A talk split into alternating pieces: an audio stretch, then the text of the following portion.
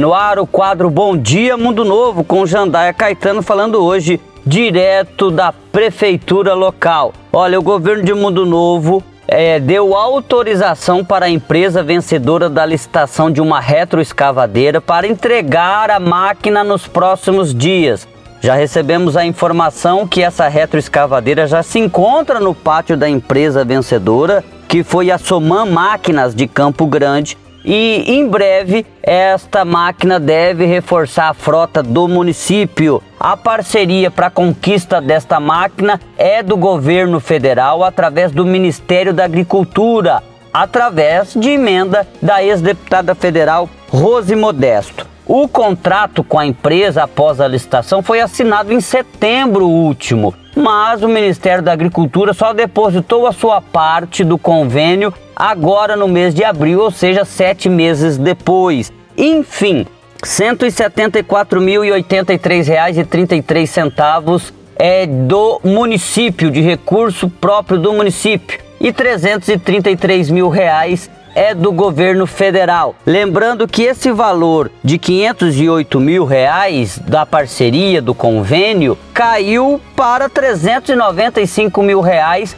que foi a licitação feita e o valor acabou chegando, o pregão acabou chegando a esse valor mais baixo. O que, que acontece agora?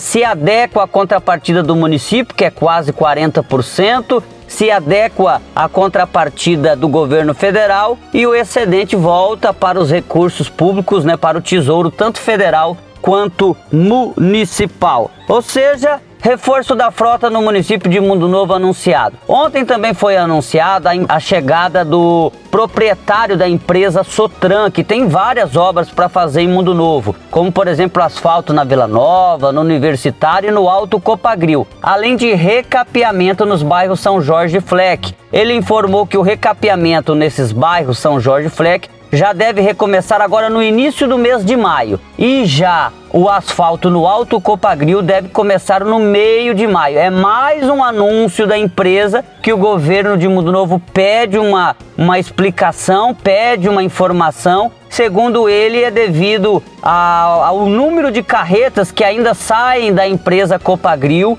levando a soja para Maringá e que segundo a empresa, isso a gente mesmo foi escutar essa semana do gerente, até o dia 15 de maio deve estar tá terminando esse tráfego de veículos pesados lá. Só vai voltar a ter é, tráfego de veículos pesados no final de junho, após a colhe o início da colheita do milho, e aí eles terão esse tempo para poder fazer a adequação ali da Avenida Ademar Antônio da Silva e dos restantes das ruas que serão pavimentadas no Alto Copagril. É isso. Sexta-feira fica por aqui. Um bom final de semana a todos. A gente volta semana que vem. Bom dia, Mundo Novo!